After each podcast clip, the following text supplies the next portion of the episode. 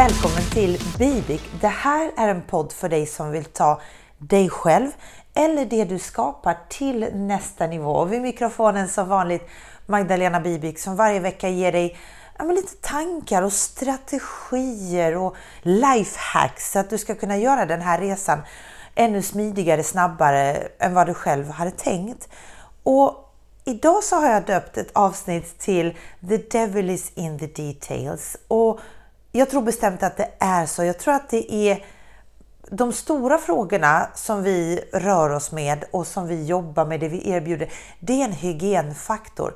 Men jag tror att det som avgör huruvida vi får en kund eller inte får en kund, det skulle också kunna ligga i detaljerna. Och då ska jag berätta precis vad jag menar. Um, motivationen till det här inlägget, eller inspirationen till det här inlägget snarare, kom från någonting jag skrev förra veckan om um, att använda små eller stora ord. Jag skrev ett LinkedIn-inlägg um, om att sitta som chef eller verka som chef eller jobba som chef. Och om du vill besöka min LinkedIn-profil, gå bakåt till uh, den 22 eh, september. För då ligger det här inlägget fredagen den 22 september. Och um, när man använder små ord, då tror jag att dels den egna uppfattningen om sig själv, men inte, inte minst andras uppfattning om en eh, påverkas av det man själv säger och utstrålar. För att om jag använder små ord, då utstrålar jag smått. Och med det menar jag inte att man ska blåsa upp sitt eget ego och bara använda stora ord. Jag menar bara att man ska låta bli att använda små ord, för det är en stor skillnad på att göra någonting uppblåst eller att förminska sig själv. Så jag skulle vilja att du, det första du gör är att du analyserar hur pratar du om dig själv? Hur skriver du om dig själv? Är det så att du bortförklarar dina framgångar eller um, nonchalerar eller liksom viftar bort dem på något vis. Att nej, men åh, det här var lite tur eller, eller jag hade lite. Använder du ens ordet lite? Om du skriver, om du använder ordet lite, då är det för att beskriva att någonting är lite bättre än någonting annat. Men du får ju aldrig använda ordet lite i relation till din egen eh, prestation och din, din, egen kunskap. Det är precis som Per Frykman brukar prata om att när man, får red, när man, när man gör sin analys av sitt professionella rykte, av sitt reputation, så, så brukar man också fylla i en sån här self-assessment. Och där får man frågan bland annat om hur man själv tror att man uppfattas och då säger man ofta, skriver ofta att nej, men jag är väl ganska okej. Okay. nej, du är inte ganska okej. Okay. Jag vill att du från och med nu använder kraftfulla ord för att beskriva din egen kompetens, din egen kunskap och också att prata om dig själv så som du skulle prata om någon annan. För det jag utstrålar med min kommunikation, det kunden läser, det tar de till sig. I synnerhet om kunden är ganska pragmatisk och, och, och tar liksom face value som det fint heter på engelska. Då, då är det det jag får tillbaka från kunden sen. Så att om inte, om, om inte kunden ser att jag pratar om mig själv eller kommunicerar ut mig själv och samma gäller för dig på ett sätt som är värdigt, om jag nu får lov att provocera dig lite, så så kommer kanske kunden inte heller uppskatta det på det sättet som de bör eller ska. En annan detalj som jag funderar mycket på är eh, vad vi väljer att prata om. Och jag vet att jag har pratat om det tidigare och jag vet att jag kanske inte... Eh, det faller inte alla i smaken att höra det jag kommer säga här nu. Men det jag väljer att prata om på LinkedIn till exempel, där jag har mina kunder och mitt professionella nätverk och samma bör gälla dig.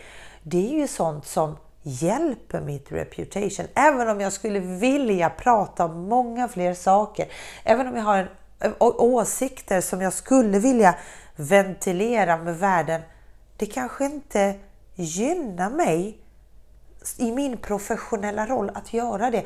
Och då får jag ventilera dem med vänner som jag bjuder på fika eller som jag bjuder på middag. Och där kan ju konversationen vara precis för att tyvärr så ser jag så många människor på sociala medier som är så mycket bättre än vad de själva tror att de är eller vad de skulle kunna framställa sig själva som. Men genom det de skriver och som de framställer sig själva, genom ämnesvalet, genom spretigheten, att det blir inte så bra som det skulle kunna bli. Och det är synd. Och där tror jag bestämt att vi behöver bli mer, jag använder ordet klinisk och så får du tolka det som du vill, men klinisk i, i ämnesvalet och klinisk i att få det att låta om det jag vill erbjuda snarare än att få det att låta om mig. Jag vet, och här, här tror jag att jag har en åsikt som kanske polariserar, eller är polariserande, men jag tror inte på de här inläggen där vi pratar om våra egna tillkortakommanden. Um, såvida vi inte samtidigt erbjuder precis den resan som går från det här tillkortakommandet till eh, framgångsrikt resultat. Om det är så att jag skulle ha gjort en jättestor viktresa där jag började med grov övervikt till att få då inom citationstecken normalvikt, för vad är det? Uh, och jag sedermera vill lära mina uh, kunder hur man gör, då är det helt okej okay, tycker jag att utgå från den här, det här eh, första läget som kanske då inte är någon, någonting där jag vill vara till att jag då visar så här blev mitt slutresultat där jag kanske delar med mig av mina eh, mina struggles och eh, svårigheterna att faktiskt nå det här resultatet. Jag visar mig sårbar och så vidare. Men det är typ det, tycker jag. För jag som då paketerar min kunskap och expertis då till, eller hjälper kunder att göra det till framgångsrika produkter eller tjänster. Jag tror inte mina kunder bryr sig om eh, mina struggles utanför det jag gör. Och jag tycker nog inte riktigt att de ska göra det heller. För att det, det jag brottas med hemma kanske inte... Dels så tycker jag inte att det är på plats att dela med sig och dels så, så påverkar det är inte relevant för mina kunder. Men det förminskar min bild gentemot marknaden, tycker jag. Och alla har rätt i sin egen åsikt. Du kanske absolut inte håller med mig. En annan detalj som är mer estetisk och vem är jag att prata om det? Ja, jag är inte någon varken fashion-guru eller expert inom, inom mode eller utseende eller estetik eller grooming.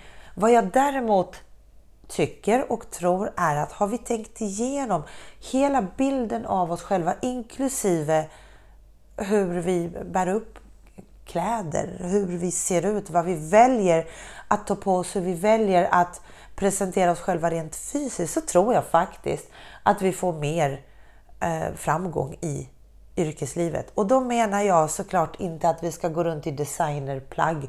Jag menar bara att vi ska tänka till och ha tänkt igenom.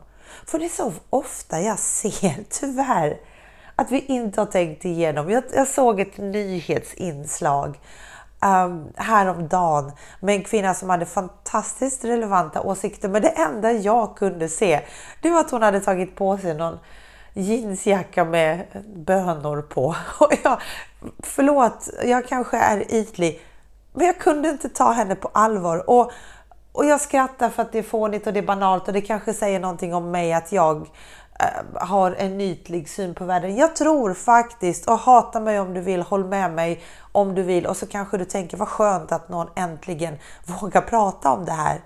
Jag tycker att vi ska klä oss efter situationen. Jag är helt emot att manliga representanter i en styrelsegrupp har, har eh, dova färger på sina kostymer medan kvinnliga kommer i superskrikiga grejer och, och sen ha åsikter om att de behandlas annorlunda. Nu kan det ha att göra med att jag alltid väljer svarta kläder oavsett vad. Det, är bara, det har bara med estetik att göra, ingenting annat. Jag tycker det är snyggast.